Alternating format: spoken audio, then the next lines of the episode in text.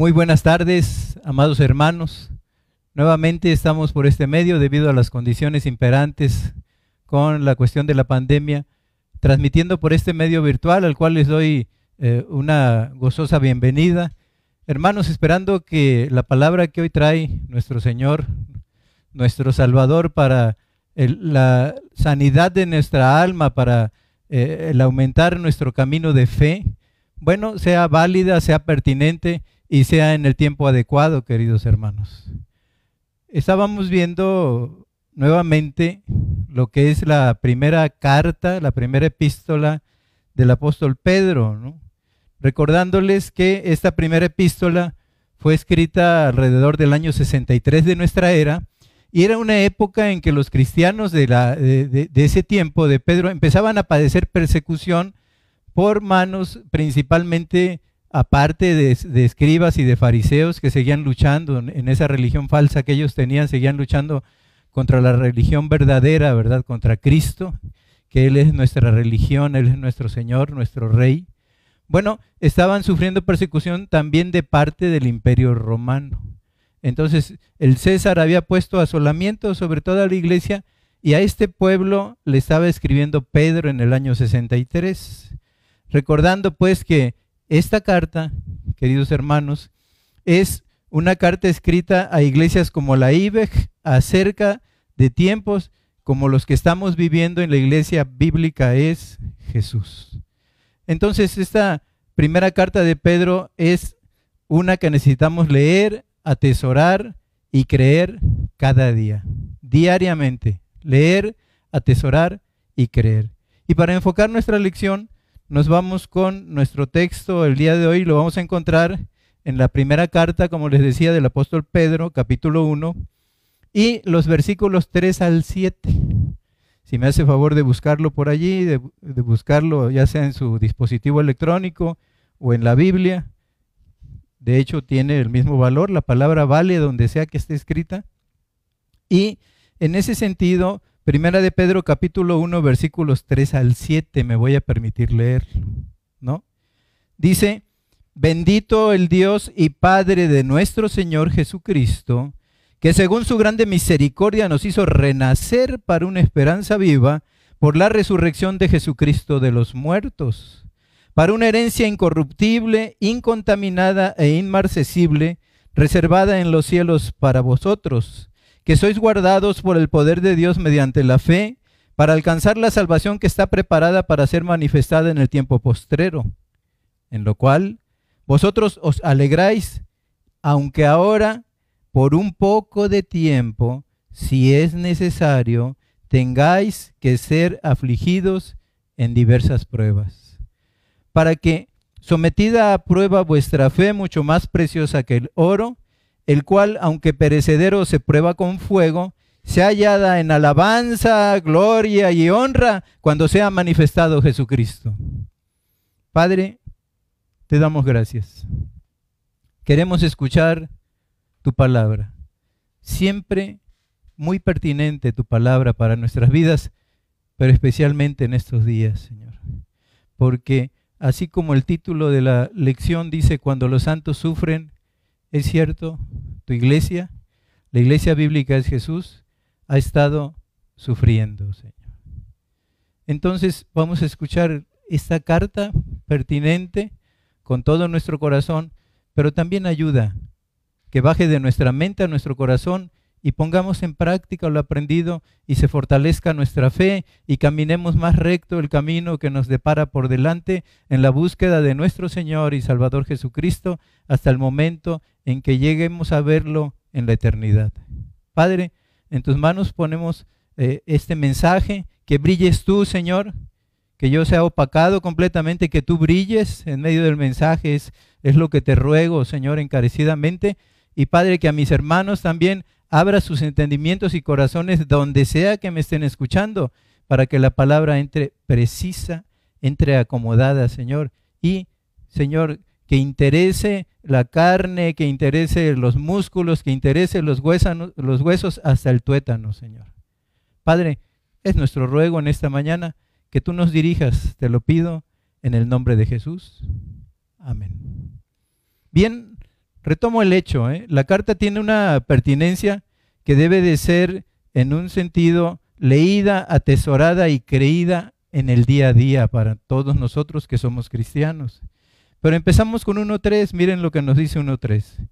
Bendito el Dios y Padre de nuestro Señor Jesucristo, que según su grande misericordia nos hizo renacer para una esperanza viva por la resurrección de Jesucristo de los muertos. Comienza llamando a la alabanza debido al autor de la salvación. ¿Quién es? El Dios y Padre, dice allí, de nuestro Señor Jesucristo. Y este título presenta a Dios en una doble relación, diría yo, con nuestro Señor Jesucristo. La relación que tiene ese Padre con su Hijo amado, con el escogido, con el enviado por Él. Bueno, este título nos lo presenta así, porque cuando dice el Dios, nos está hablando de su deidad, y cuando dice Padre, nos está hablando de su humanidad. Pero también el nombre, ¿no? También el nombre de nuestro Señor Jesús, llamado el Cristo. También el nombre tiene, se podría decir, una perfecta aplicación para la persona de Jesucristo. Porque cuando le dice Señor, es aquel que tiene el derecho exclusivo de reinar en los corazones y las vidas de todos sus hijos.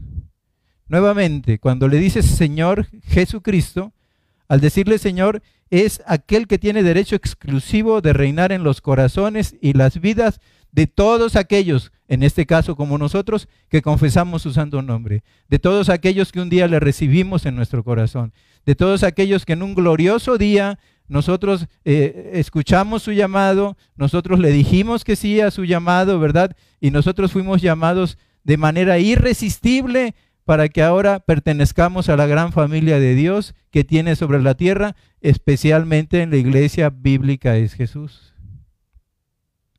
Entonces, queridos hermanos, Señor, pero luego dice Jesús.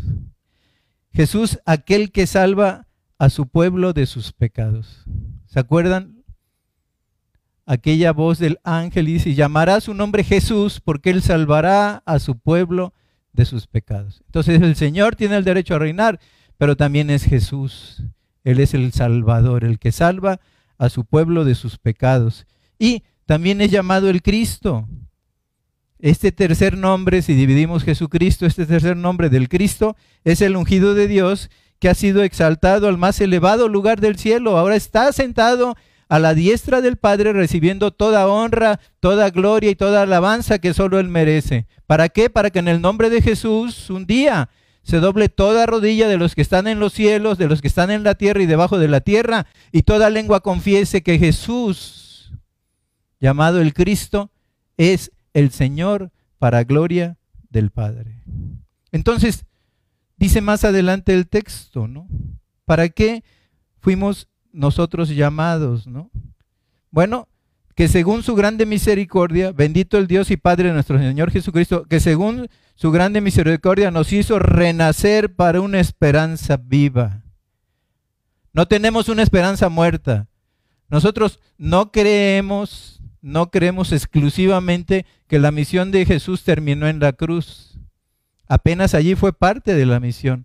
Le era necesario resucitar. Y así como dice la Escritura que suelto los dolores de la muerte, resucitó al tercer día, fuimos llamados entonces para una esperanza en un Dios y en un Salvador, en un Señor que es vivo.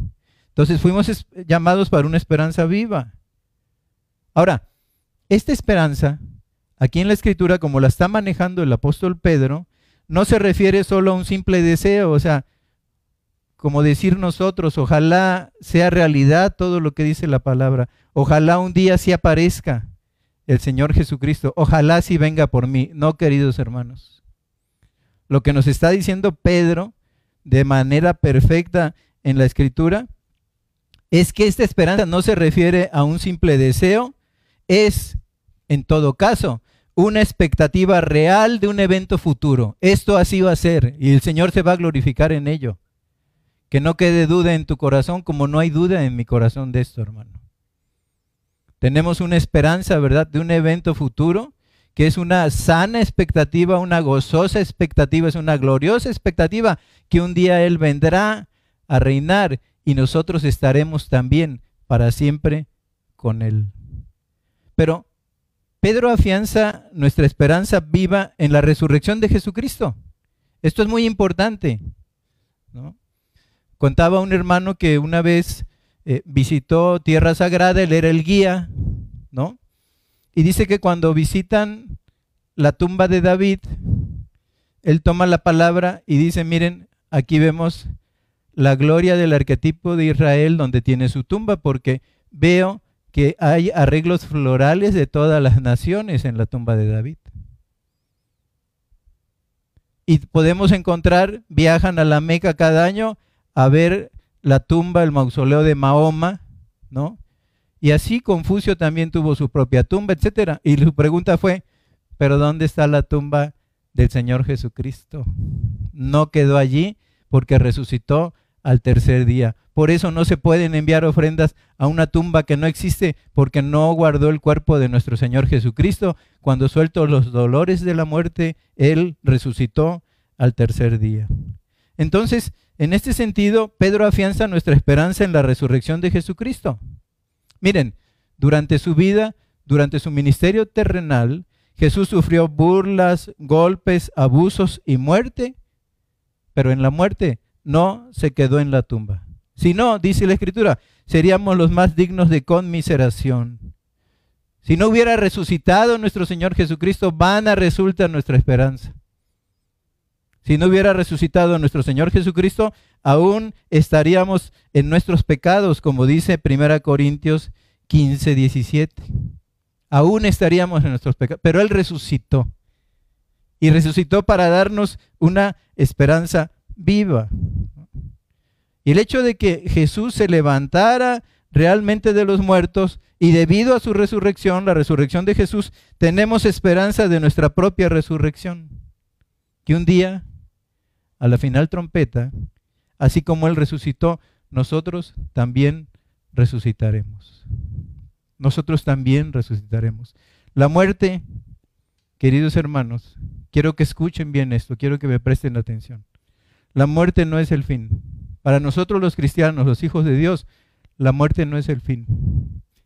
La muerte es apenas la gloriosa esperanza de una eternidad vivida en la presencia de aquel que dio su vida por nosotros en la cruz del Calvario. Así es que la muerte no es el fin. Cuando el cristiano muere, ¿no? Cuando el creyente muere, apenas es que se abren las puertas de esplendor de gloria, y entonces se es recibido allá arriba en gloria. Y a pesar de haber pasado penurias en este mundo, quizá de enfermedad, quizá en un momento dado de pérdidas constantes, ¿verdad? Pero Él enjugará toda lágrima de los ojos nuestros, y no es el fin la muerte. No es el fin la muerte. Apenas es el comienzo para todo creyente de la vida y de la vida en abundancia que ha prometido Jesús para los suyos. Porque así estaremos para siempre con Él. Miren, esta de la que les hablo es una esperanza que nada en el mundo puede extinguir. No hay nada en el mundo que pueda extinguir este hecho glorioso. Que nosotros, los que somos sus hijos, cuando veamos la muerte, entonces será el comienzo de la vida felicísima, la vida en abundancia y la vida en los jardines eternos, en los jardines del Señor, donde caminaremos, donde seremos sembrados para vivir y estar por toda la eternidad con Él. Pero seguimos adelante, mire 1:4.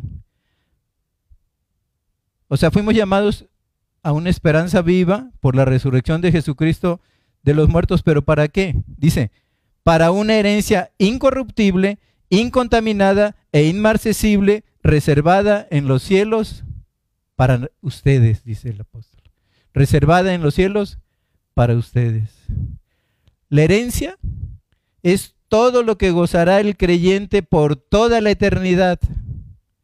La herencia es todo lo que gozará el creyente por toda la eternidad, y todo lo que será suyo será de nuestra propiedad, pero a través de Jesucristo. Como es de Cristo, Él nos comparte de su gloria, Él nos comparte de su eternidad, y Él nos comparte también de trazos de esplendor sobre nuestra vida. Pero dice aquí, la herencia es dice, menciona tres cosas. Es incorruptible, incontaminada e inmarcesible. ¿Pero qué significa incorruptible? ¿A qué se refiere el apóstol Pedro cuando nos habla de incorrupción? Una herencia incorruptible, dice, significa que nunca se corromperá.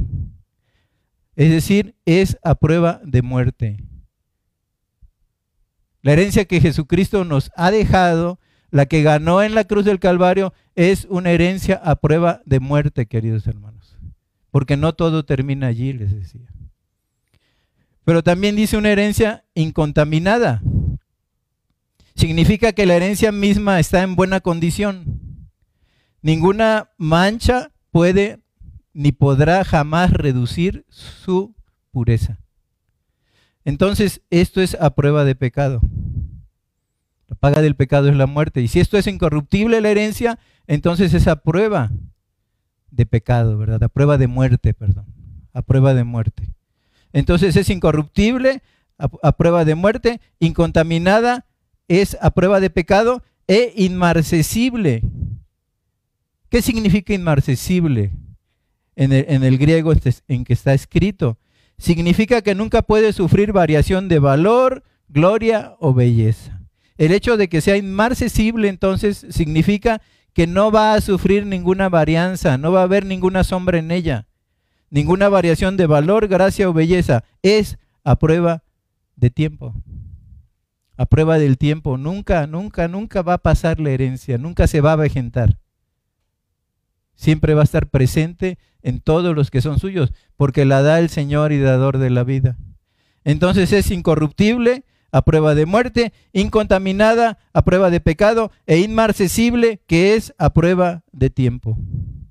Nunca jamás, queridos hermanos, va a suceder así con las herencias terrenales. Nunca jamás va a suceder así con las herencias terrenales, porque como hemos escuchado, jamás yo he visto una procesión en que lleven atrás de la carroza camiones enteros con las casas que poseyó el difunto, ¿verdad? O con las propiedades, o inclusive con las escrituras de lo que poseyó. No se pueden llevar para allá. Pero con la herencia que nosotros tenemos como hijos de Dios, sí se puede hacer eso. ¿Por qué? Queridos hermanos, nuestra herencia está guardada en la caja fuerte del cielo. Nuevamente te lo digo, nuestra herencia está guardada en la caja fuerte del cielo. Así es que ahí será. Ahí será nuestra herencia siempre permanente, sempiterna, siempre incorruptible, incontaminada e inmarcesible. Así es nuestra herencia. Pero miren 1:5. Que son guardados por el poder de Dios mediante la fe para alcanzar la salvación que está preparada para ser manifestada en el tiempo postrero. Dice que son guardados, que son guardados. ¿Qué nos está diciendo aquí Pedro? Está haciendo un contraste entre la línea del verso 4 y la línea del verso 5. Nos dice que no solo la herencia estará guardada para los cristianos, sino que también los cristianos, querido hermano, grande noticia, también los cristianos estarán guardados para recibir su herencia. Miren, en esta vida, en muchísimas ocasiones, un heredero suele morir antes de recibir su herencia. Cuando vemos partir, ¿verdad?, muchos primogénitos, sucedió en nuestra casa. La partida de uno de los primogénitos en la forma de nuestro nieto Iñaki. Cuando vemos partir, ¿verdad?, a uno de los primogénitos, se suelen ir sin herencia terrenal, pero no se fue sin la herencia eterna. ¿Lo ven? Así como aquí en la tierra un heredero puede morir sin haber recibido herencia, en el cielo no será así, porque dice que el Señor Jesucristo nos ha guardado para una herencia incorruptible y nos ha guardado por el poder de Dios mediante la fe. Nos guarda por su poder. Querido hermano, con nosotros, les decía, la herencia está asegurada. Así como Dios nos tiene reservada una herencia, Dios nos reserva a nosotros también para que podamos recibir la herencia. No va a ser recibida, ¿verdad?, con la muerte de el que signa el testamento, porque él ya murió en la cruz. Por eso está guardada la herencia. Él ha firmado con su sangre preciosa nuestra herencia y ha dicho: entréguese dominio, entréguese potestad y entréguese poder, así como el Padre me lo ha dado a mí, entréguesele a cada uno de mis hijos. Pero Pedro, ¿y si se muere? Es cuando se recibe la herencia. Es el momento de recibir la herencia. Muy contrariamente, ¿verdad? O bueno, yo diría que muy parecido a las Escrituras. Para que haya en un momento dado herencia, tiene que ocurrir la muerte del testador. Pero la muerte de nuestro testador, del Señor Jesucristo, ya ocurrió en la cruz del Calvario. Así es que quedémonos con esta idea. Dios nos tiene una herencia guardada en la caja fuerte del cielo, por decirlo así. Pero también a nosotros nos ha guardado para que nada ni nadie impida ni la vida, ni la muerte, ni la salud, ni la enfermedad, ni ninguna cosa creada nos pueda alejar de esa herencia en Cristo. Él nos ha guardado para recibir la herencia, así como ha guardado la herencia para nosotros, ¿no? ¿Por qué digo esto? Bueno, en realidad, si usted se fija, somos guardados en tres tiempos, ¿no?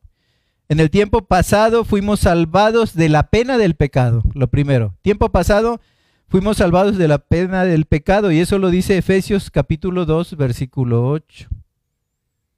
¿Qué nos dice Efesios 2, 8? Tres tiempos de la herencia. En el tiempo pasado fuimos salvados de la pena del pecado, y nos dice Efesios 2, 8, por gracia sois salvos por medio de la fe, y esto no de vosotros, pues es don de Dios, no por obras para que nadie se gloríe. Entonces, en el tiempo pasado, cuando estábamos muertos en delitos y pecados, fuimos, se podría decir, librados, ¿no? Fuimos salvados de la pena del pecado. ¿Cuál era la pena? La muerte. De eso fuimos salvados en el tiempo pasado. Pero en el tiempo presente nos dice Romanos 5:10. En el tiempo presente somos salvados a diario, querido hermano, así como es en tu vida es en la mía. A diario estamos siendo salvados, yo podría decir, del poder del pecado. Fuimos salvados de la pena del pecado, pero somos diariamente salvados del poder del pecado en nuestras vidas.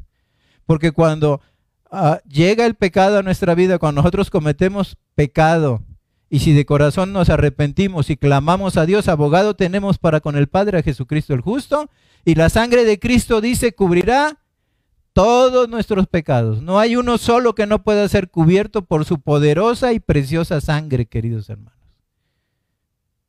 ¿Y qué dice Romanos 5:10? Porque si siendo enemigos fuimos reconciliados, mucho más, estando reconciliados, seremos salvos por su vida. Siendo enemigos, éramos enemigos de Cristo, y sin embargo un glorioso día Él vino a nuestra vida y nos llamó con llamamiento irresistible, ¿no? Y fuimos reconciliados con Él. Entonces, es lo que nos dice Romanos 5:10, porque si siendo enemigos fuimos reconciliados, mucho más estando reconciliados seremos salvos por su vida. Nuestra salvación se va regenerando en el día a día, y cada vez que tú o cada vez que yo cometo perdón y me arrodillo para pedirle perdón al buen Padre al cual le he ofendido, nuestra salvación sigue segura y nos salva de su poder de vivir una vida miserable arrastrando el pecado. Ahora, eso es si tú lo quieres, querido hermano. Habemos muchos de nosotros que luego queremos aferrarnos al pecado. Luego queremos quedarnos allí por más tiempo del que es deseable estar.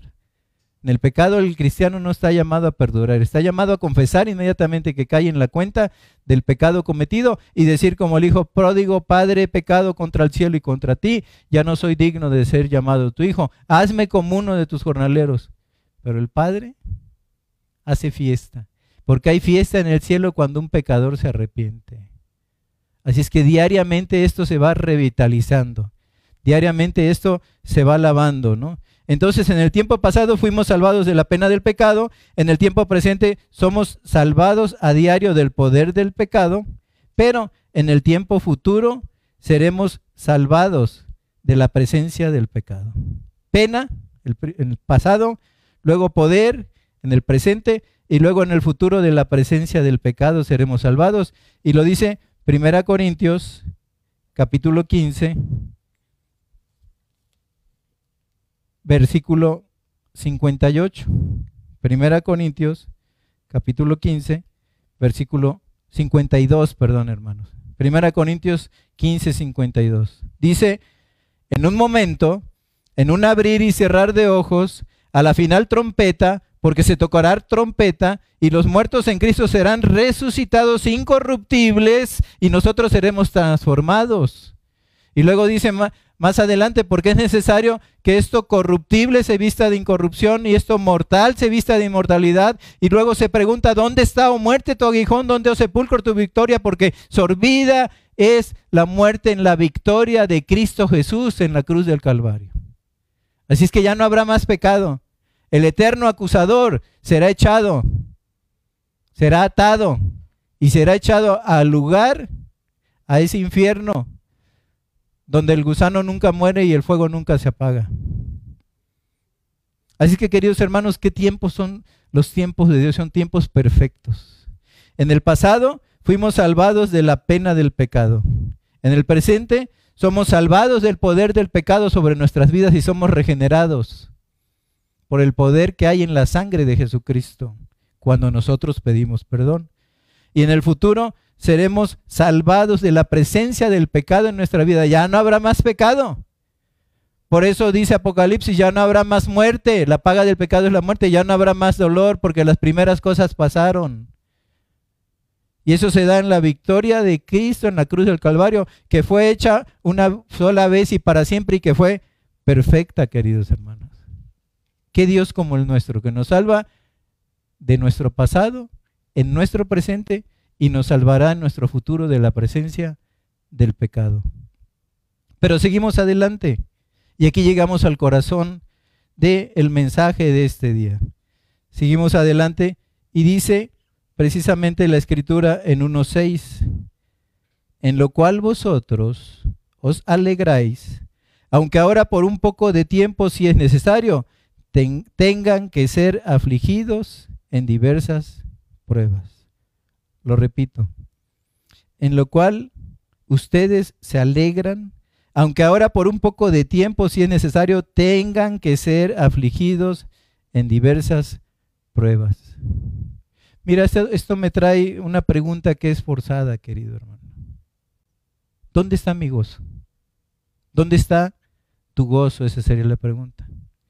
Pero bueno, no está practicando la impiedad, Pedro. O sea, ¿qué nos está diciendo Pedro, no? Bueno, es como si nos dijera, el gozo, Pedro, como que no es lo primero que pensamos cuando nosotros estamos enfrentando al sufrimiento. No es lo primero que tú piensas, ¿no? ¿Por qué? Porque responder al sufrimiento con gozo no solo va en contra del sentido común, sino también hasta parece ridículo, ¿no? Como ahora que han caído varios enfermos, ¿verdad? Tengo esta enfermedad, o habrá gente que se burle de ellos, habrá gente que se burle de nuestros hermanos, ¿no? Que pueda decir, ven, quiero, se los dije. Pero no, querido hermano. No, querido hermano, hay que tener temor de Dios.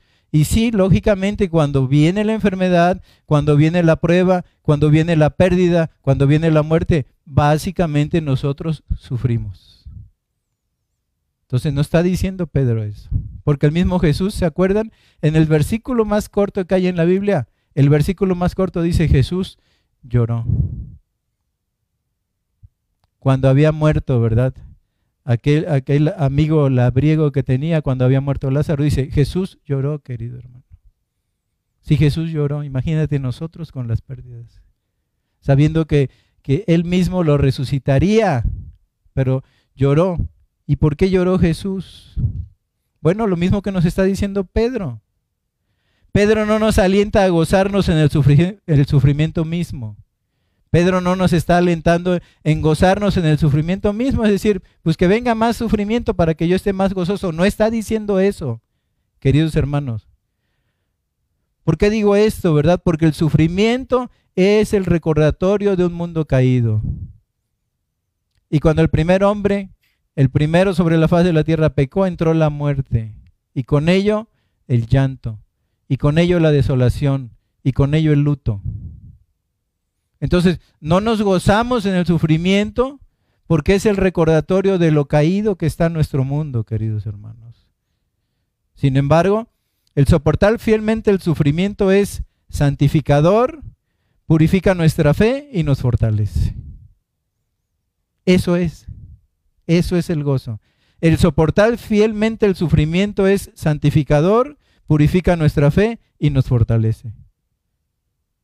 Enfrentamos entonces el sufrimiento con gozo cuando nos enfocamos en el nuevo nacimiento, ¿no? Que nos provee una esperanza viva, y cuando nos enfocamos en la herencia futura que tendremos en el Señor Jesucristo. Acuérdense, incorruptible, inmarcesible. Esa herencia santa que Él hizo, cuando nosotros sufrimos, podemos decir, y lo puedes exclamar y proclamar y darle gracias a Dios y decirle, ok, pase lo que pase, no todo va a terminar aquí. Pase lo que pase, yo tengo una herencia que tengo que ir a recibir. Porque aquel que comenzó la buena obra en mí la va a perfeccionar hasta el día de Cristo, hasta el día que yo esté en su presencia y entonces esté gozando de la herencia que Él preparó. Fue lo mismo que dijo en Juan 14. No se turbe vuestro corazón. Creéis en Dios, creed también en mí. En la casa de mi Padre, dijo, muchas moradas hay. Si así no fuera, yo os lo hubiera dicho. Voy pues a preparar lugar para vosotros, y si me fuere y os prepararé el lugar, vendré otra vez y os tomaré a mí mismo, para que donde yo estoy, vosotros también estéis. Querido, está preparando morada. Él ya tiene tu lugar en el cielo. Y no va a ser un terreno como los que habitamos aquí en la tierra, ¿eh? Va a ser resplandor de gloria, gozo eterno, ¿no? Ir, como dice el apóstol, de victoria en victoria cuando estemos en la presencia de Él. Así es que, queridos hermanos, les decía, enfrentamos el sufrimiento con gozo cuando nos enfocamos en el nuevo nacimiento que nos provee una esperanza viva y una herencia futura. Pero, han de decir ustedes, pero el hermano siempre con sus peros, ¿no? Tristemente nosotros nos vemos tentados a buscar el gozo en las cosas del mundo. Querido hermano, ¿cuál es tu gozo? Por eso era la pregunta original. ¿Está tu gozo en el buen salario que tienes? Eso se termina. Luego viene un cambio de gobierno y aquel que era un funcionario o tenía un excelente sueldo, de repente pasa a engrosar las largas filas del desempleo. Pero ¿dónde está tu gozo? ¿En la casa que tienes en la zona más exclusiva? Querido hermano, en el día del juicio se quemará como se quemará cualquier casa. Eso no va a durar. ¿Dónde está tu gozo? ¿En tu matrimonio? Los matrimonios también se acaban. Los matrimonios también se acaban. Y aún cuando nosotros llevemos buenos matrimonios, por muy buen matrimonio que tengamos, querido, tiene su tiempo de prueba, tiene su tiempo de dolor y tiene su tiempo de lágrimas, porque somos humanos y somos imperfectos, ¿no? Pero ¿dónde está tu gozo? ¿Está en tu salud? Miren con la pandemia, queridos hermanos. Si ahí está nuestro gozo, nos estamos equivocando de extremo a extremo, ¿no? ¿Dónde está nuestro gozo? Entonces, les decía, es la pregunta. Porque tristemente nosotros nos vemos tentados a buscar el gozo en las cosas de este mundo, ¿no? Y miren, si hacemos eso, esto puede explicar, pero perfectamente puede explicarlo, por qué nuestra vida parece una montaña rusa de emociones, ¿no? Todo va bien, estamos arriba. Y empieza a ver el problema y empezamos a declinar y a callarnos y a entristecernos y a enmudecernos, ¿no? Por eso somos tan fluctuantes, ¿no? Todo va bien, estoy bien. Algo empieza a ir mal, estoy muy mal, ¿no? Estoy muy mal. Entonces, por eso nuestra vida es una montaña rusa de emociones en muchísimas ocasiones, ¿no? Pero si nuestro gozo se basa en quiénes somos y hacia dónde nos dirigimos, nuestro gozo será maravilloso, ya que el fundamento de nuestro gozo, que es el Señor Jesucristo, Él nunca cambia. Por eso dice la Escritura, en Él no hay sombra de variación. Y también dice en otra parte, Él es el mismo ayer, hoy y por los siglos. Y ese mismo Señor Jesús que sacó a su pueblo de la esclavitud en Egipto, y ese mismo Señor Jesús que le dio un llamamiento a Abraham a través de su simiente, y siendo ya una ancianita prácticamente Sara, le dio un heredero, Y ese Señor Jesús que anduvo haciendo bienes, ¿no?, sanando a los enfermos, curando a los cojos, a los cautivos en cárcel, les decretó la apertura de esa cárcel, la cárcel del pecado. Entonces, si tenemos nuestra esperanza en Él, querido hermano, nunca va a cambiar tu esperanza. Nunca va a variar. Nunca va a variar. Entonces, Pedro no niega que el sufrimiento produce angustia real. Es cierto. Tanto tú como yo nos angustiamos cuando nos suceden cosas. ¿Quién no en el sentido humano? ¿Quién no? Pero en este sentido, él sabe inclusive que sus lectores, como les decía yo al principio en la introducción de la carta, de la epístola, que sus lectores han tenido que sufrir diversas pruebas. Es al contrario. La Biblia nos enseña cómo al afligirnos y mostrar tristeza, tenemos esperanza. Eso es. Cuando algo no sucede, nos afligimos y mostramos tristeza, pero no es sin esperanza, es con esperanza la tristeza que tenemos. Por eso nos dice el mismo apóstol, ¿no?, allí en una de las epístolas: hermanos, no quiero que se entristezcan como los otros que no tienen esperanza. La esperanza de la gloria eterna y de la presencia en Él.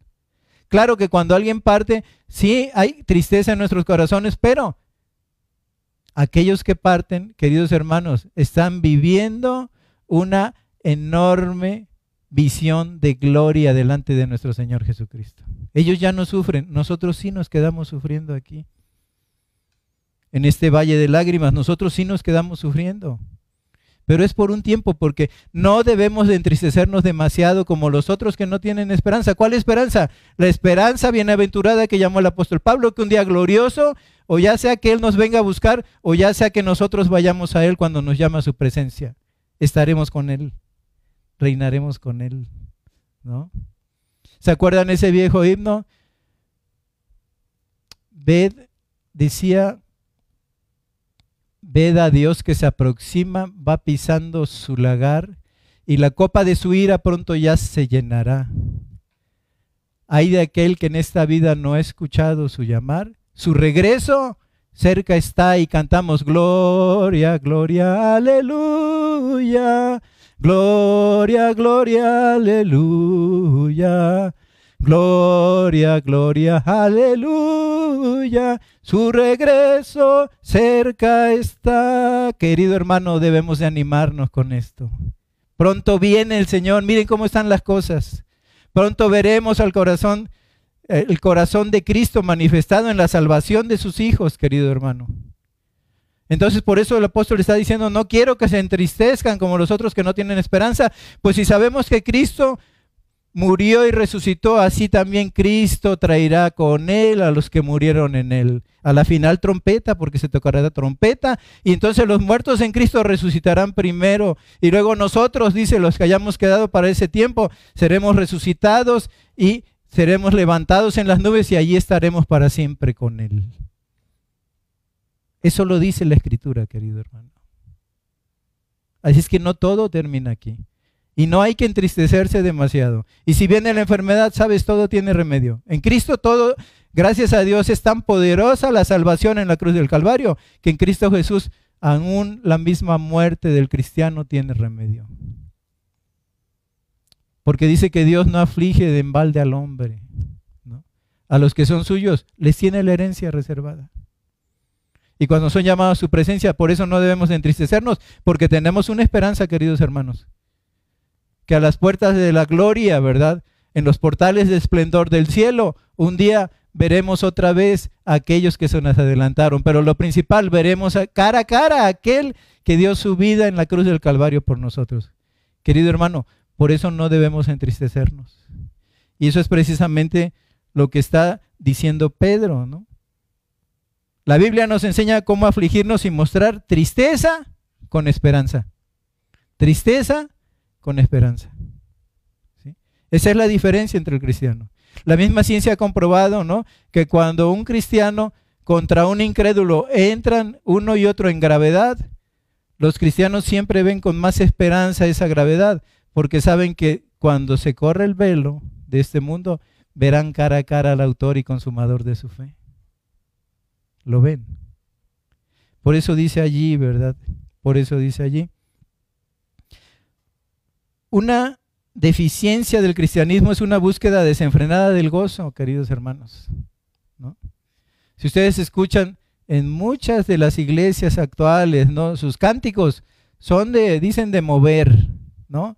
Son de gozo extremo, de que yo soy un ganador, ¿no?, de que yo soy un guerrero, de que yo... Han exaltado demasiado, con mucho desenfreno, querido hermano, han exaltado el tema del gozo. Y eso no es sano, en ese sentido. ¿Por qué les digo esto, verdad? Hermanos, podemos contemplar y valorar mejor nuestra herencia cuando lo vemos con lágrimas en los ojos. Nuevamente, podemos contemplar mejor nuestra herencia cuando la vemos con lágrimas en los ojos, querido hermano, ¿no? Cuando dices, cuánto me duele, pero tengo esperanza, ¿no? ¿Cómo me pudo? Pero no va a terminar aquí. Me va a ser difícil superarlo, pero tengo la esperanza de volver a ver, de volver a abrazar, de volver a besar a nuestros seres queridos que se adelantan, queridos hermanos.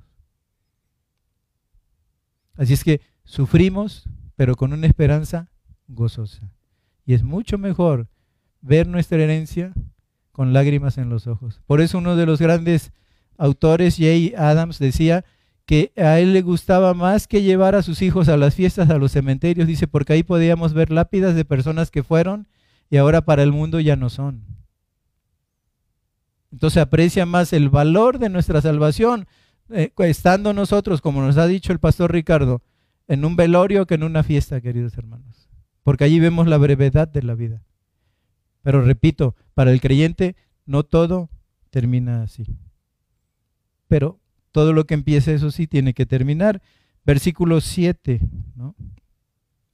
Para que sometida a prueba vuestra fe, mucho más preciosa que el oro, el cual, aunque perecedero se prueba con fuego, sea hallada en alabanza, gloria y honra cuando sea manifestado Jesucristo. Pedro nos recuerda que incluso nuestro sufrimiento no es accidental, queridos hermanos. Porque dice, por un poco de tiempo tengan que ser afligidos por diversas pruebas, ¿no?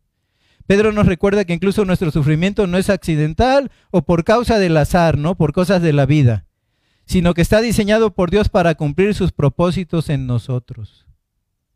Buena noticia, el sufrimiento está diseñado por la misma mano de Dios para Él poder cumplir sus propósitos en nosotros.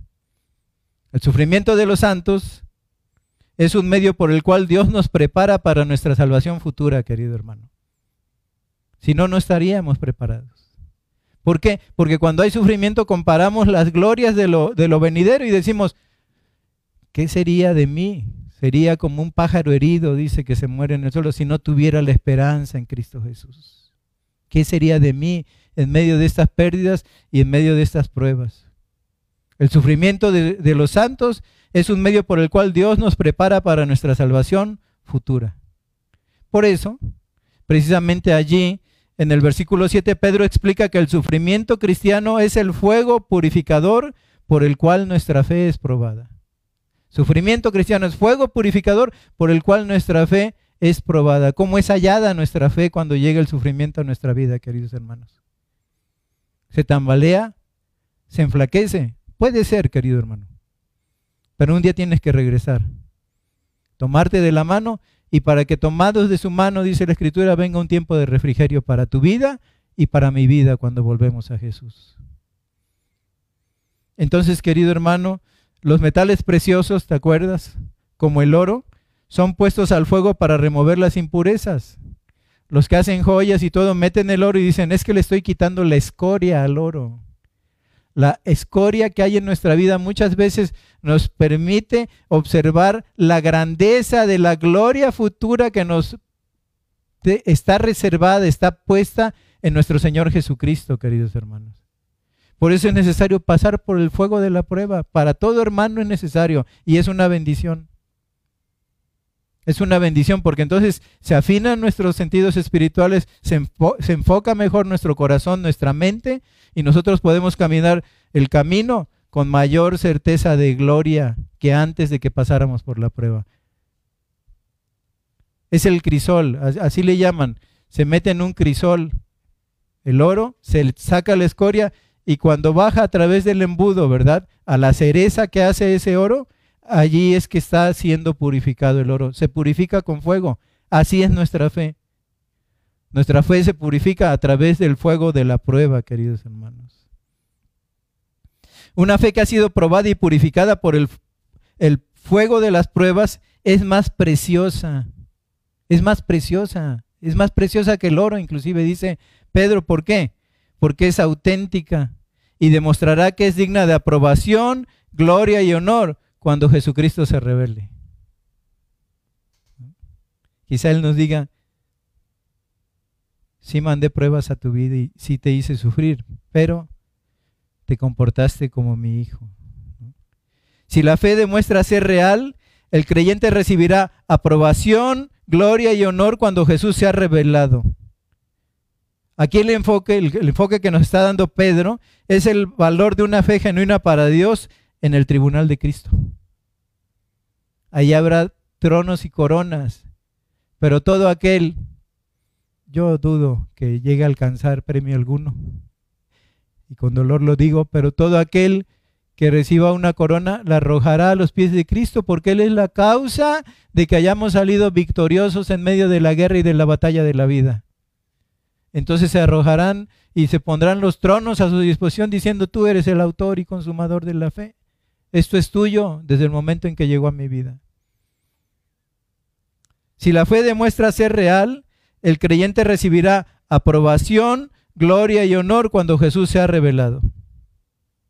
El enfoque aquí entonces es el valor de una fe genuina para Dios en el tribunal de Cristo.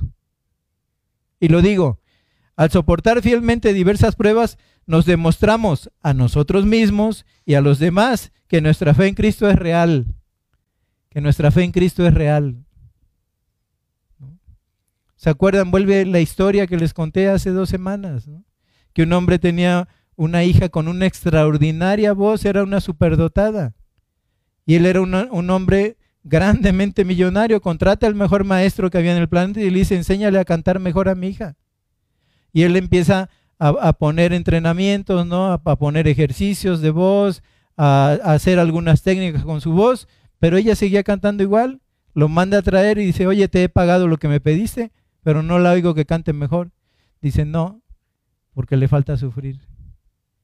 Porque cuando tú sufres, cuando yo sufro, nuestro corazón se ennoblece, querido hermano. Nos identificamos con Cristo porque Cristo también sufrió. El justo Hijo de Dios sufrió por nosotros, ¿no? Por su llaga fuimos nosotros sanados. Entonces allí nos reconocemos con Él. Entonces cuando estamos sufriendo, sentimos un poco, porque no se compara a los sufrimientos que tuvo Cristo cuando fue llevado a morir en la cruz del Calvario. Pero al tercer día resucitó, ¿no? Al tercer día resucitó. Miren, queridos hermanos, preguntaba, ¿dónde está mi gozo? ¿Dónde está tu gozo? Cuando Dios se convierte en todo lo que tenemos y nos aferramos a Él, nos percatamos que Él es todo lo que necesitamos, querido hermano. El amor que tenemos por Cristo, mientras más lo gastamos, da más jugosos dividendos, querido hermano. Y el día que tú caes en la cuenta, y el día que yo caigo en la cuenta, que todo lo que tenemos es Él, como dice el Salmo 46, ¿no? Aunque bramen y se turban las aguas, y sean traspasados los montes al corazón del mar, con todo, si tú te afianzas en el Señor, el de la gloria, si te afianzas en ese Rey de Israel, querido hermano, te darás cuenta que no te hace falta nada. Todo lo que somos y tenemos, solo es nuestro en Él. Para los que somos sus hijos, podrá faltar lo que sea en la vida. Podremos tener la pérdida que quieras en la vida. Podremos sufrir los descalabros que son necesarios en la vida. Pero, querido hermano, si tenemos los ojos puestos en Jesús, el autor y consumador de la fe, no pasará nada en medio de la prueba, se acrisolará nuestra fe. Seremos purificados como el oro. Querido hermano, pero como Pedro cuando caminó a través de las aguas, mientras estuvo viendo a Jesucristo caminó firme. Empezó a ver la tempestad y se hundió. Así sucede con nosotros. Queridos, si tenemos esperanza en este mundo, lo cual es contra natura para el cristiano, si aquí está nuestro gozo, si aquí tenemos todo lo que nosotros creemos que nos hace falta, entonces no desearemos el tener, como dice la Escritura, un más excelente peso de gloria cada vez. Pero cuando un creyente, cuando tú creyente, cuando yo creyente, me doy cuenta de que tengo a Cristo y que es lo único que me hace falta, querido hermano, querida hermana, no me falta nada. No me falta nada, pero tenemos que ir terminando, ¿no? Esta fe será recompensada cuando sea revelado el príncipe de los pastores, porque así dice el 7. Dice, para que sometida a prueba vuestra fe, mucho más preciosa que el oro, el cual aunque perecedero se prueba con fuego, sea hallada en alabanza, gloria y honra cuando sea manifestado Jesucristo. Cuando sea manifestado Jesucristo. Tu fe, mi fe, será recompensada cuando sea revelado el príncipe de los pastores, el alfa y la omega, el principio y el fin, el rey de reyes y señor de señores. Cuando Él aparezca, querido hermano, entonces todo esto que nos ha acontecido y que nos acontecerá va a perder en palidez y va a perderse en las brumas del tiempo, porque le veremos a Él. Le veremos a nuestro Dios soberano, al eterno Señor, al Dios de toda la creación, al Rey de Reyes y Señor de Señores. Cuando estemos en su presencia, todo aquello palidecerá, querido hermano. Todo lo que vivimos en este mundo, ¿verdad? Toda la pena y el sufrimiento, perderá su poder, perderá su recuerdo, perderá la posibilidad de hacernos lágrimas en los ojos. Y si nos trae lágrimas a los ojos, querido, Él la enjugará en ese día glorioso. Él enjugará toda lágrima de todos los ojos que lloraron en todos los tiempos por la pérdida, por el dolor, por la muerte, ¿no? Por el sufrimiento, por la ruptura de relaciones. Querido, Él la enjugará de tus ojos, toda lágrima. Entonces, queridos hermanos, ¿cómo no debemos decir junto con Pedro, ¿verdad? Bendito el Dios y Padre de nuestro Señor Jesucristo, versículo 3. Bendito, hablemos bien de Él, porque Él es el bendito, ¿verdad?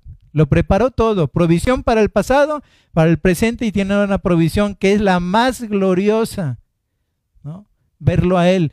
Esa provisión la empezamos a gozar, desde luego, cuando nosotros tuvimos la salvación, pero será plena en bendiciones cuando le veamos cara a cara a Él. Entonces esa es nuestra esperanza y esa es nuestra herencia. Y queridos, cuando los santos sufren, ¿verdad? Acordémonos de no sufrir sin esperanza. ¿Sí? Padre, te damos gracias en esta hora. Hemos visto cuando los santos sufren, Señor. Una carta pertinente para la iglesia bíblica es Jesús en estos momentos en que está pasando por el crisol de la prueba, Señor. En que está pasando por el fuego de la prueba, Señor. Pero ayuda a que salgamos más fuertes con la iglesia entera, Señor. Ayúdanos a que rindamos todos juntos, sin faltar uno, un mejor servicio a ti. A que honremos, Señor, tu presencia en nuestras vidas y también la memoria de los que nos proceden, porque eso es cristiano también. Y te sirvamos mejor y cada vez de una manera, Señor, más exclusiva, de una manera más elevada y de una manera más fuerte te sirvamos. Gracias por el estudio. Trae consuelo y paz a los corazones sufrientes, especialmente de nuestros hermanos, la familia Ramírez Barrera, Señor. Y que, Padre, puestos en tus manos, no nos desenfoquemos y no perdemos la esperanza, Señor, de que esa herencia es incorruptible e inmarcesible, Señor, y que tú nos las tienes reservada en el cielo y que nos has reservado a nosotros también para gozarla. Y te damos gracias por ello, Señor, tú que lo mereces todo, te lo agradecemos por los siglos de los siglos. Amén. Buenas tardes, hermanos.